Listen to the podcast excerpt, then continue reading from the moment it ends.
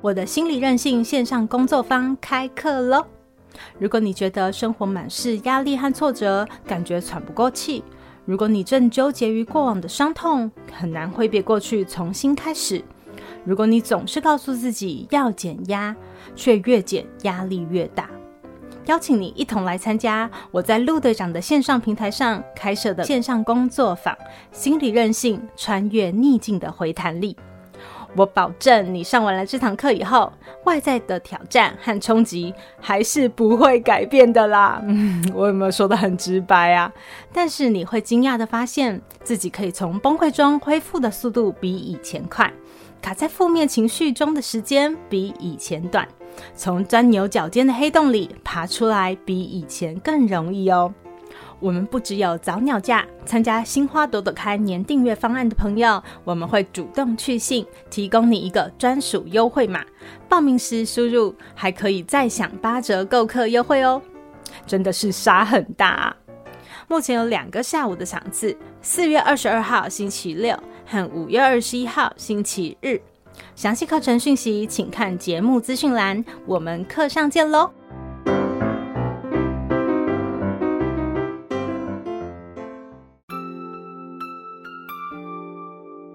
我是朱芯仪 Julia，咨商心理师，也是一位中途失明的视障者。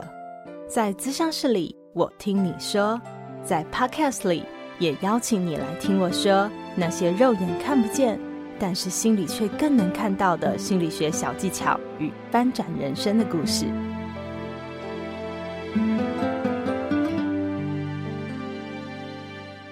Hello，Hello，亲爱的朋友，你好吗？我是朱心仪，Julia，咨商心理师，欢迎收听朱心仪说心里话。上次我们邀请到台湾选择性缄默症协会理事、现任看见心理咨商所副所长的林小媛班尼心理师。带我们一起来了解一下选择性缄默症的这个族群，才发现，哇哦，我们真的很容易忽略他们呢，也更容易误解他们，使他们陷入深深的黑暗和无力里面。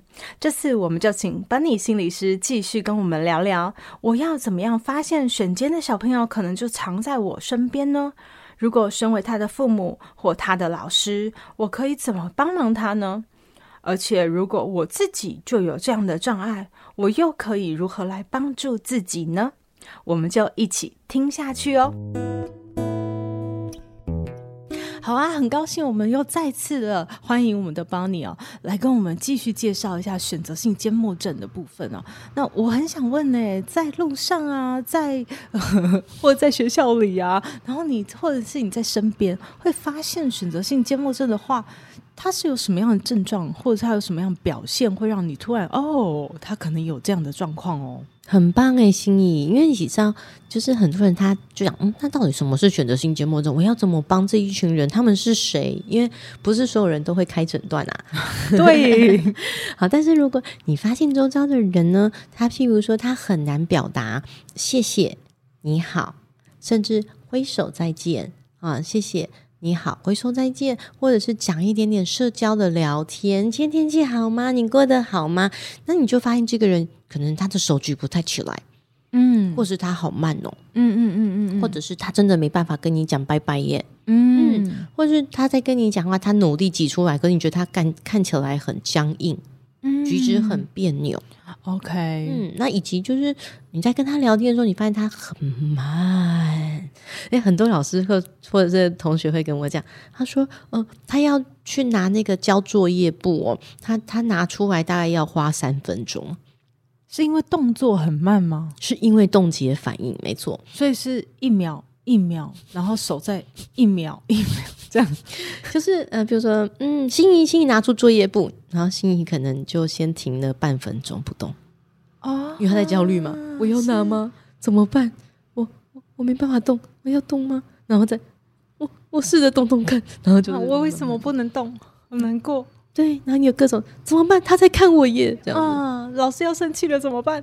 对，各种的，因为就是他觉得被注意的时候，其实他会很紧张，所以有些时候啊，也有人会说，诶，他比较不能看这个别人的眼睛。啊，嗯，但很容易会被误以为是不友善。对，我们都常认为这样是不友善或心虚或想逃跑，或我们不喜不受他喜欢。对，然后加上因为他紧张起来的时候有几种哦，一种是完全没有笑容，表情很漠然，好像跟你超不好不熟，或是你你生人勿近。那另外一种没有二权，没有二犬 是，然后另外一种是相反，就是他可能一直笑，他笑得很僵啊，你笑的嘴很痛这样子。对，那所以其实就有呃，老师曾经问过我说：“哎，这个选择性缄默症的学生哦，我觉得我还是离他远一点好了。嗯，怎么啦？啊，因为他看到我的时候啊，哦，他都没有表情，然后闪我闪很远，然后嗯都不看着我。那我觉得他很讨厌我啊，我可能让他焦虑了，不然哈，我走开好了，嗯、我少跟他接触。”然后后来我们去就是去问一下那个学生的家长，那家长就说：“诶，不会耶，其实那老师他超喜欢你的呢。那个孩子哦都在家里讲说你讲在课堂上讲什么笑话，怎么一字不漏哦。他就说老师超好笑。诶，怎么有如此巨大的反差？对，就在于选择性缄默症者的特质。”对，因为他在冻结了，他在焦虑的时候，他就是没有办法看，没有办法表达，然后那些表情动作也好，很容易被人误会，误会说他不需要靠近，嗯，误会他以为他只需要一个人就好，嗯，所以并选择性缄默症并不是孤僻，也不是自己要搞一个人的独行侠，而是他没有办法抗拒自己的焦虑。对，是，而且他们有一些棒的特质哦。大部分选择性缄默症的人哦，他很好奇、很敏锐、很专注，然后还有他自己独特的幽默感。独特的幽默感，就听起来很奇怪。可以理 解，就是一个人在一个人的世界的时候，他遇到一些有趣的事的时候，他因为没有办法跟别人太多连接，所以他的幽默的路线。可能跟别人不是那么一样的路线。哦，对，曾经有一个很可爱的选择性缄默症的人呢，呃，他在课堂上是会笑的，是对，但他每次都在笑在奇怪的点，就是别人笑完了之后，然后可能半分钟还一分钟，他就哈哈哈哈哈这样，他是自然的笑吗？呃，他可能是真的是开心 cue 到了那个东西，哦，只是他的反应都比别人慢一点，对。对，我也遇到过很多雅思，只会呃观察那个表面的意思，但是其实笑话的笑点常常藏在那个笑话里面。就比如说，哦，我今天看到邦尼，你穿的太美了，我我觉得我脸都绿了，他就会想，你老师你脸绿了吗？就很可爱，超可爱。选金有些时候会被人家误以为是雅思啊，也会。但是因为单纯的选缄哦，跟雅思如果没有共共性的话，嗯嗯嗯，嗯，它不太一样，是因为他们其实呃很能同理跟共感，嗯，对。但因为焦虑起来的反应跟思考逻辑，嗯、有些时候会打结嘛，嗯，就会比较像雅思啊、哎。有些时候会被误，所以外表的行为有时候会被误认，对啊，就是那个眼睛不看人。哎，这个非对我刚才就在想说，眼睛不看人，独特的幽默感，是不是光这两点就很容易？对对对对对，就会被人家误解。但是他其实内心感觉感情非常澎湃，然后那个专注投入和人的连接是非常有需求的耶。对，所以其实那就是在冰山下看不到的那个部分。嗯，其实我我会很想要从事这个部分啊，也是因为我刚工作的时候。从事心理师刚开始，我就遇到了选择性缄默症的小朋友。那因为那时候比较少人懂选缄，所以那时候我看到他的孤单哦，他的那个很像枯萎的花朵，嗯，不开心的时候，我觉得好难受哦。嗯嗯，因为因为其实那时候的困境比较是同学要么就是比赛让他讲话。嗯，哎，我来比让少元讲话好不好？啊，帮你讲话好吗？然后我也要比，我也要比。可是你知道，越比，但是他越不能开口。嗯嗯嗯，因为他越有压力的，他成为焦点了。嗯，对，那或是他就变成透明人。嗯，他在班上就真的像是格格不入了，大家会忘记他，然后就是不太知道他有没有参与。嗯嗯，那好多活动只要是跟讲话有关的，或是跟参与度要合作呀要高的，他都没有办法参与。嗯嗯，所以这些东西都会让他过得很难熬。嗯，那因为有些同学小时候顽皮哦，会欺负他们，有些会养他。捏他、吓他，这种还是可爱的。他就他想说，我这样弄你，你会不会又叫出声？嗯嗯嗯嗯嗯。嗯，可是你可以想见，对他们会焦虑的特质多可怕，真的耶，对不对？他们会遇到多少霸凌啊？哎，真的蛮。很多选监的家长都好害怕哦，因为他们听到太多大选监后来分享的故事了。嗯，好一点的就是借东西不还，因为你也不会去要。是，我也提不起勇气。但还有比较糟糕当然就是呃被关厕所。嗯呃，因为都一样嘛，这背后的来自都是小孩，他想用一些方法来弄你，你说话，对对，让你叫。让你哭，嗯，让你有反应，有反应，嗯、对，那那跟踪他啦，等等的哦，所以这些东西其实到最后，孩子们的黑历史就出来了。嗯，嗯，有一些选择性缄默症的孩子，我们光看只是不讲话，但是因为就是这些太多的黑历史啊，格格不入的情境，以及别人的误会，因为他们一定被贴上很多没礼貌的标签，嗯，以及故意的这种标签哦，他们长大之后。比较有可能会跟忧郁啊、躁郁啊、强迫啊，然后饮饮食或者是呃酒瘾等等的共病啊，所以这些后来的社会环境去对他们的影响是很巨大的耶。对，所以会希望说，嗯、呃，大家一起来帮帮他。嗯嗯，嗯，那当然老师也会很困扰啊，因为嗯，其实老师会想说啊，你不讲话啊，但是我现在就是要吹吹笛子怎么办？嗯嗯嗯嗯，我怎么打分数？哎啊，可是他就是不投篮球，但是我想要打篮球分数。对，所以不只是选监本身他自己很焦虑，他自己很无助，我觉得身为他系统里面的人，不管是家长啊，或者是他的老师啊，也都非常无助哎，真的。那有些老师就会比较想说，哎我。我看你很在乎成绩呀、啊，那我用成绩来 push 你。嗯嗯嗯，所以他就说，嗯，如果你今天不吹笛子，我就给你零分。嗯，那可是这个孩子就 我还是吹不出来啊啊，对，或者我逼着我自己吹了一点点之后，后来我也觉得很糟糕，因为他一定很害怕嘛，就觉得大家都听到我吹笛子，怎么办？太可怕了。哎、嗯欸，所以帮你你这样子讲的时候，我突然有一个疑问哎、欸嗯，所以选监不是？讲话本身而已，它是表现上面的困难，是不是？哎、欸，我觉得心仪好棒哦！你刚这样讲的时候，对，它其实是一种表达，口语可以是一种表达，嗯、肢体也会是表达，对、嗯、对不对？只要是跟哦，大部分选监呢，只要跟别人做不一样的事，嗯、他们就很焦虑。OK，自主性的互动，嗯，跟你讲，吹笛子是不是自主性互动？是是啊，因为每个人吹出来的笛子都不一样，嗯。篮球是不是自主性互动？是啊，因为每个人投篮的重不重、姿势啊都不一样。嗯嗯，然后就是画画也是，写作文也是，嗯，甚至呃，我我们请你念课文，跟我一整班念课文，嗯，他们都只要是牵涉到自主性的表达，嗯嗯嗯嗯，哇，那个都是困难呢，很多时候。OK，哇，那听起来他们的困境真的很多。对呀，你可以想见他可能一整天哦都闷在。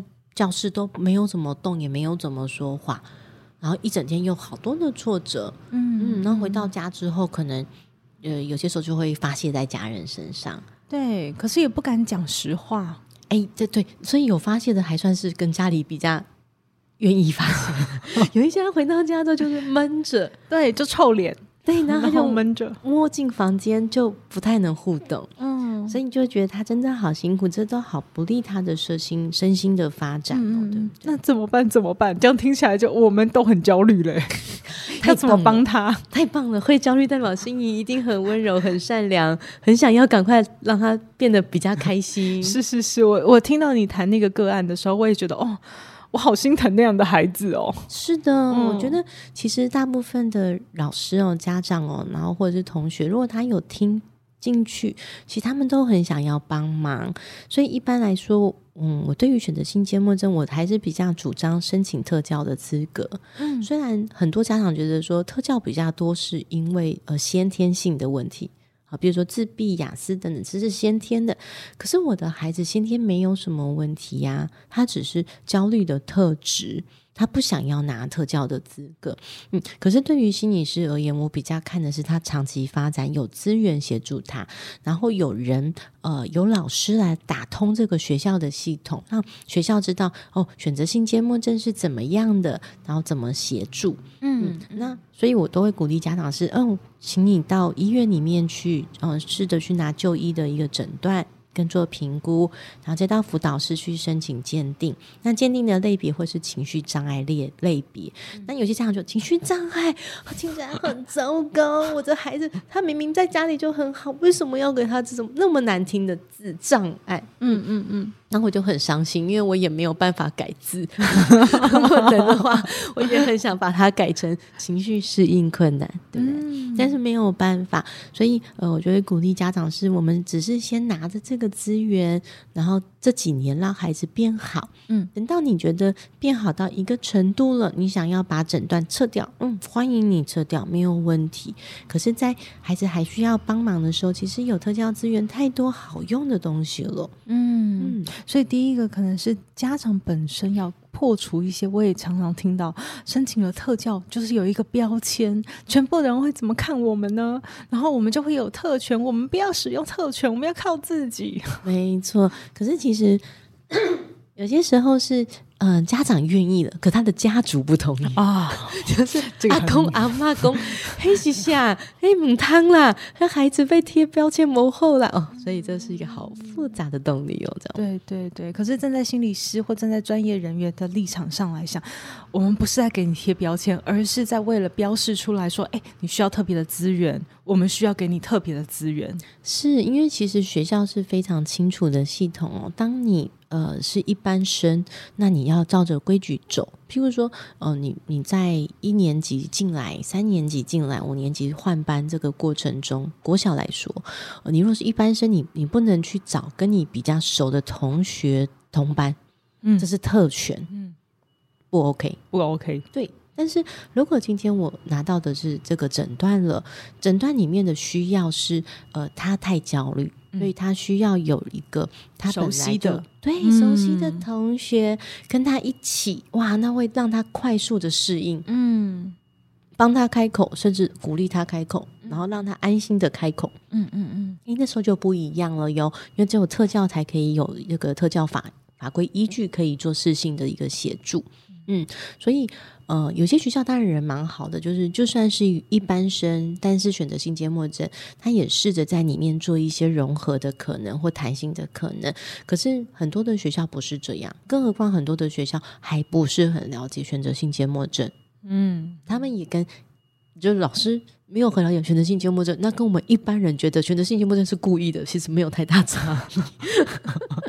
是，所以不就是难怪包尼要不停的跟大家说选择性缄默症是怎么回事哦？对对对，这就是我的使命感，就是觉得，哎、呃，我只要让老师们了解了，大部分的老师都会跟心一样，会讲，嗯、呃，好可怜，好想帮忙，哦，太好了，那我们就捞到了一群以后会帮助这一群孩子的嗯、呃、师长，那非常的重要。嗯所以家长帮忙他们的第一个方式就是让他们取得特教资格，才有资源引进。对，对，那基本上啊，嗯、呃，心理师的协助、哦、比较是呃，我们陪他们想一些策略跟方法。那嗯、呃，家长跟老师如果他理解的策略怎么运用，跟方法怎么运用，其实我们可以比较放在后面。我们不见得要一直做，一直做。我们比较像是，呃，我们先是一个敲门砖，我们找到了跟孩子互动可以放松，可以，嗯、呃，放松到正式开口跟合作的路径了。那我们把这一套复制给呃老师跟家长，让他们回去运用。嗯，嗯，所以这是呃，我觉得选择性缄默症比较跟一般不太一样的做法。那你可以举一个自己的经验吗？跟我们分享，你会呃，比如说你碰到一个孩子在学校里面这样的状况。然后你怎么做第一线？可是之后怎么去让他们的老师和家长也都知道更多的怎么互动的方式？没问题。嗯、印象中比较嗯，学校里面直接做的经验哦，是我在学校工作的时候，所以那时候是呃，孩子都不开口，然后我试着用各种好笑的方式让他开口。对，因为我发现孩子有幽默感这样子。嗯，对，那我就把自己弄丑啊，弄弄搞笑啊，然后让他松动，嗯嗯嗯，就发现他嘴角会抽两下。哦，太好了，他有放松，然后他觉得是有趣的。嗯，那后来嗯、呃，有一些方式，我们就开始逐渐进入笔谈。嗯嗯，那个笔谈一开始也跟我们想象中的笔谈不一样。一开始我只有是非题，嗯啊，是非题，嗯，对。那一开始呃，学生连拿笔放在那儿，呃，都没有办法，是对，所以我就会请他拿着一支笔之后，我手嗯，我把他的手握住，放在是非题的项目上，嗯嗯嗯，我先放了一个是之类的，我就先离开，让他慢慢的移动，那我再回来。看他移动到是还是不是？哇，一开始是这么的慢，所以你问他，比如说你今天吃饭了吗？对，嗯，那我就移动到是或不是，手手上。哇塞，是就是一如果如果比较严重典型的选择性缄默症，一开始就是这么慢，所以我我也可以想见很多师长跟老师，他就嗯，他真的不知道怎么办，对，真的无助哎，因为如果一开始这么慢，谁想得到这么慢？是，可是因为我们的训练让我们知道阶梯一定是从最容易的达到的，才一定要一点点。力气就可以。对对，那但是这个是比较特别的案例。那有一些孩子在呃我互动的前几次，我就找到怎么跟他合作的方法了。譬如我发现我回应，嗯、呃，我开始描述他在做些什么，然后我描述错了，他就会开始点头或摇头啊。嗯，哎，那我就发现，OK，那如果我用描述的方式，他就已经开始跟我互动，那我就不用这么的轻柔的从是非开始，他已经会点头摇头了耶，哇，那更棒。嗯、啊，那接下来我们就会往选择题的部分前进。选择题，对，比如说我拿了三个玩具，你看这个、那个还是这个，然后就有三个选项，嗯、就从是非到了选择，是是是。是哇塞，听众朋友听到这样，有没有觉得真的帮你要很有耐心？而且真的是一步一步小小的阶梯，然后逐渐下去。那最好可以到什么样的程度？他可以跟你自主沟通吗？嗯，有一些可以，但是自主沟通还有分哦。有一些，譬如说早期疗愈的部分，孩子自主沟通能力非常快。嗯嗯，可能做一个月左右。哦，就已经自主沟通了。他开始讲话，嗯嗯嗯，嗯。那嗯、呃，当他自主能够沟通的时候，我就知道，哦，这个孩子用这样的方法，他进步就已经可以到这里了。嗯，嗯，那接下来我们就不加会做的是，呃，跟师长沟通，说怎么促进，然后别人也用这个方式，然后跟他更多更多的建立关系。嗯嗯嗯。那所以大部分我们会用的方式有三种哦，一种是 shaping，就是从非口语慢慢到口语。从非口语慢慢到口语，嗯，就像我一开始跟他纸笔，对，然后但是等到他开始可以说，嗯，好不好？啊，一点点呢，他气音都喊好不好？这样都很好，对，都很好，经营好棒。对，那第二种的话，我们就会是用悄悄融入的技巧。那那个技巧比较需要呃，原本就会讲话的亲友当基底，嗯，所以如果在学校里面，可能会是。嗯，我想象中的情境啊，在教室或辅导室，嗯，呃，在刚开学的时候，嗯，刚开学前，那可能这个孩子就跟爸爸妈妈跟在那个教室里面玩，嗯，那当他玩的很放松，呃，不特别做些什么，就是好玩的东西而已。嗯，他放松开始讲话，他在这个教室产生的正常的音量。对，那老师，嗯，呃，稍微从远一点点的地方先站在那儿就好。嗯。那他可以自主的音量说：“我开始一点点靠近，一点点靠近。”对，那孩子会有点发现有一个人在看着我，对，但是不要特别看他。OK，有没有？不要像陌生叔叔、陌生阿姨，对，就自己改作业。OK，OK，就是在同一个空间里面，自然的，对，自然的靠近。嗯然后他觉得安心，他继续发出声音，继续发。那到呃，因为里面会有一些合作性的东西嘛。如果这个孩子够安心，他的音量跟自然的部分就会持续存在。随着这个呃老师的靠近之后，嗯、呃，就可以开始做一点点的合作。嗯，啊、呃，所以譬如说是呃家长引一点点的参与度进来给老师。就说：“诶，那这个黄色不知道那个人会不会喜欢？那老师会不会喜欢？然后老师可能就讲一句说：‘哦，我喜欢那个黄色。’哈，等等的，嗯，对。然后小朋友也发现，诶，还算自在，那才会更多更多的参与，嗯啊，所以这个过程中，等到嗯，这个学生可以跟这个老师他建立起口语了，那这个家长就可以慢慢的退场。”对，嗯，那还有一种就是简明感法了。那简明感法的方式也是有点点的类似，但不太一样。嗯，譬如说，哦、呃，有一些孩子他在幼稚园的时候他不能讲话，可是他慢慢的想要跟某一些人互动的时候，他可以先从讲电话，讲一个是而不是啊，就是有些老师打电话来家里面做电话访谈的时候，对，那如果哦、呃，他可以说。可以说话，然后而且后面的经验也是好的，是放松的。那可能后来我们就会是，哎，我跟你在玩飞盘的这个影片好好笑哦，妈妈可能是这种感觉。嗯、那我们传给那个老师看好不好？嗯，然后他说好，哦，就代表其实他愿意把他有发出声音的影片给老师看哦。那如果老师也觉得哦可以看，他也可以看，两个人都还是好放松哦，那就靠近了要讲话这个部分了。可以再往前进一步的暗示了。是的，是的，所以我们都很像在那个这个沙盘推演。对，前进一点，后退一点，再前进多一点点，会不会怎么样？哦，还是太多了，要后退再一点点。没错，所以一定是前前后后的啦，不可能一直往前进。嗯嗯嗯对，没错，那个太顺了，那是电影情节。所以我觉得帮你教我们的这三个方法好棒哦，就是。如果家长或老师，他们也可以学起来，不管是他们跟孩子这样的互动，或是教其他人要怎么跟孩子互动，也可以用这样的方法，对不对？对，其实老师如果因为这一套毕竟它很细致，是不是所有老师都有时间做？嗯，所以如果是比较嗯、呃、导师啊等等的，他很忙的，他可以用的方式是，譬如说他也可以营造比较温暖幽默的教室氛围。嗯，嗯嗯，那这个主要就是要降低他的焦虑。对对对，那有些老师会说：“可是我总不能一直都当好人吧？那这样我就不是一个好老师啊！我也会有需要哦、呃，比较严正的指正孩子的时候怎么办？但我不是要指正这个孩子，我要指正别的孩子，但是他可能也会怕。那我就会鼓励这个老师说：你就可以小小声的去跟这个选择性缄默症的孩子说：哦，我现在呀、啊，要怎么？我要对这个 A 生气，或者我要跟这个 A 讲话，因为这个 A 如果不这样。”用力的讲话的话，他都不改变。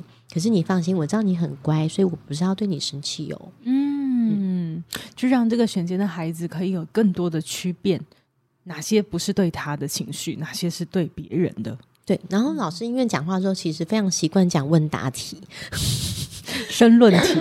对，那老师的习性，因为他就是一直在看。考试的老师啊，嗯、所以老师跟小朋友大部分讲话都是问问题。对，没错。对，但是他如果跟选择性缄默症孩子讲话，他要把问题改成是非选择，对，或者是他改成描述句，嗯、有点像是说，哦，如果我今天吃了这个饭饭的话，嗯，我觉得应该还不错，但我也有可能喜欢吃面诶，哎，我真不知道怎么选比较好。然后我也在想，你你会不会比较喜欢吃饭？你比较喜欢吃面？就是没有问题哦。我都是去，我都是描述描述我的内心的 OS。对，我描述给他听，让孩子去听边想，降低焦虑之后，再让孩子他去做一个选择。就说，那你这两个都给你，你等一下三分钟后我再来看。嗯，然后用这种方式让孩子他也可以跟你互动。是大部分老师就会说，你要吃面还是吃饭？是的，我时间不够，很赶。所以呢，孩子没有办法。问答出答案的时候，老师就会挫折，所以我就会鼓励老师，嗯、让自己不要有挫折的方法，一定要记得给台阶下哦。嗯嗯嗯，嗯对，所以用描述性的方法，其实是在换取一些他的空间，然后用那个时间来让他有更多的思考和整理。然后你离开一下三那个三分钟，就让他自己来选择。对。就是让老师也有台阶下，老师可以去轻松一下。是站在那也很紧张哎。那我觉得最重要的就是，呃，这个选监的孩子自己啊，当他经过这样的治疗或这样的陪伴或这样的协助之后，哦、呃，这个选监的孩子他会自己产生什么吗？或者是他会有什么样的帮助自己的方法吗？嗯，是。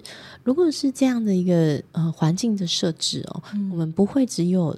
嗯、呃，提供他很舒服的状况，我们一定会借由 课程或者是活动的设计，鼓励他一次一次往前，对不对？嗯、所以他会惊艳到，哼，我要不要挑战我自己一点点？好恐怖、哦，但是我可以试试看吗？那就很需要嗯，周遭系统的一个支持。嗯，那再如果是比较大的选择性缄默症，他想要自己帮助自己的话，嗯，他有可能是可以，譬如说平常多录音，然后多试着写啊、呃、一些日记。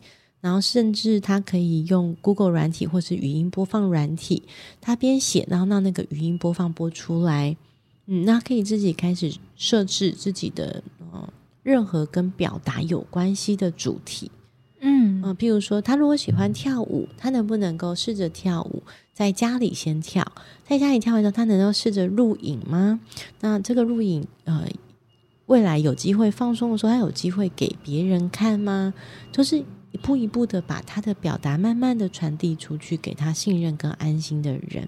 嗯嗯，所以我听起来帮你这样说，就是说小朋友的时候，其实他并没有很大的自主的能力，但是因为有一个很友善支持的环境，所以他的勇气会比较多，他会比较敢尝试，他会知道，就算他没有突破那一点，好像环境也可以接住他。对，其实他有些时候自己也会想要突破。对啊，他们常常就说：“哎，我这次也好想要去讲那个哦。”嗯，然后有些时候会设定比较高的目标。嗯，那可能师长就是让他知道说：“那你有参与就超棒了，对吧？很勇敢，很勇敢。”对。那如果是大一点的孩子的话，或大一点的选间，其实他们可以自己练习自主性。对不对？自己帮自己设计一个计划的感觉。是我听过蛮多，他们都是在呃转换学校的时候。嗯，我上大学，嗯、我这次一定要逼自己开口讲自我介绍。哦，对，然后就回去写自我介绍稿，然后一直死背硬背，然后在家里练，然后练到在在台上说试着讲出来。哎，这也让我想到我在大专啊，有资源教室专门服务身心障碍的同学嘛。我们的第一个功课就是要练习介绍你的。障碍给别人听，就自我介绍的时候要介绍很很轻松，但是要很清楚的方式跟大家说明你的困难和你需要大家的帮助是什么。是的，台湾也有这样的选择性缄默症学生，也是用这种方式，其实效果蛮好，因为出道的系统就知道怎么帮助你。哇，不过这就先要过得了自己那一关。没错，所以要先把它把稿子蕊下来，然后要重复在心里播放很多遍。然后甚至别人帮他录音，他要听很多遍，太棒了。对，然后自己才可以一字一句开始念出来，这样。这样资源教师也非常非常有用处，哎，非常好的。嗯嗯嗯，对啊，所以我觉得听起来帮你在想，的确有一段很不容易的路，然后需要很多的耐心，然后我们大家一个系统都要彼此合作。那可是感觉好像不要。觉得好像都是灰色、会黑黑色的，还是有很多人能够找到他的一片天，对不对？对，选择性缄默症的人其实很多很有才华哦。嗯，然后台湾其实也蛮多的呃网页，选择性缄默症协会，嗯，选择性缄默症的家长讨论区，嗯，然后这几年也有很多的专书，嗯，会有很多的方式可以帮忙，所以我们只要上网找选择性缄默症就可以找到，对，对不对？嗯，台湾选择性缄默症协会。里面也很多很多的讯息跟资讯。那如果帮你，我们有关于选择性缄默症的事情，想要来请教你的话，要怎么联络到你呢？嗯，如果是家长或者是老师的话，欢迎跟嗯、呃、我的合作的呃看见心理的智商所呃直接洽询。嗯嗯，或者是大部分来说，呃选择呃台湾选择性缄默症协会。跟呃他们的 FB 家长讨论区，嗯，里面有家长有老师，然后也可以联络到我。好，所以我会把这些资讯都放在我们的节目说明栏里面。好，那帮你结束之前，有没有什么最后的话想跟我们的选择性节目症的同学朋友说，或者是想跟我们所有大众一起来说的事？嗯，如果是家长的话，我想要说的是，我觉得你们很勇敢、很努力，因为这个小众让我们好孤单。但请把你们的力量集结起来，一起来找方法。嗯，不要自己一个人，这样我会很心疼。那如果是小朋友或者是大呃选择性缄默症的大人的话，嗯，我觉得我看到很多真的有改善的，而且进步很多的，所以嗯。试着去尝试，然后一步一步的找到你自己想要成为的样子，那如果是其他的社会大众跟老师的话，嗯、呃，就是欢迎你们用呃理解的方式、友善的方式来协助这一群人。那我们就会发现，其实他们很可爱，然后他们也可以看到，就是嗯，我们想协助的背后，我们每个人的特质。那这些就会让家焦虑下降。嗯嗯，所以虽然有困难，虽然不容易走。但是不用绝望，我们都怀抱着希望。谢谢邦尼，谢谢，谢谢心怡。心念转个弯，生命无限宽。如果你喜欢我的节目，邀请你可以继续追踪，并且给我五星评价和留言互动。如果你也感受到我们团队的用心，可以使用自由赞助的功能，给予我们实质的鼓励哦。咨商需求、合作邀约，或想要了解更多心理学的知识与故事，节目说明栏中都有我更多完整的资讯哦。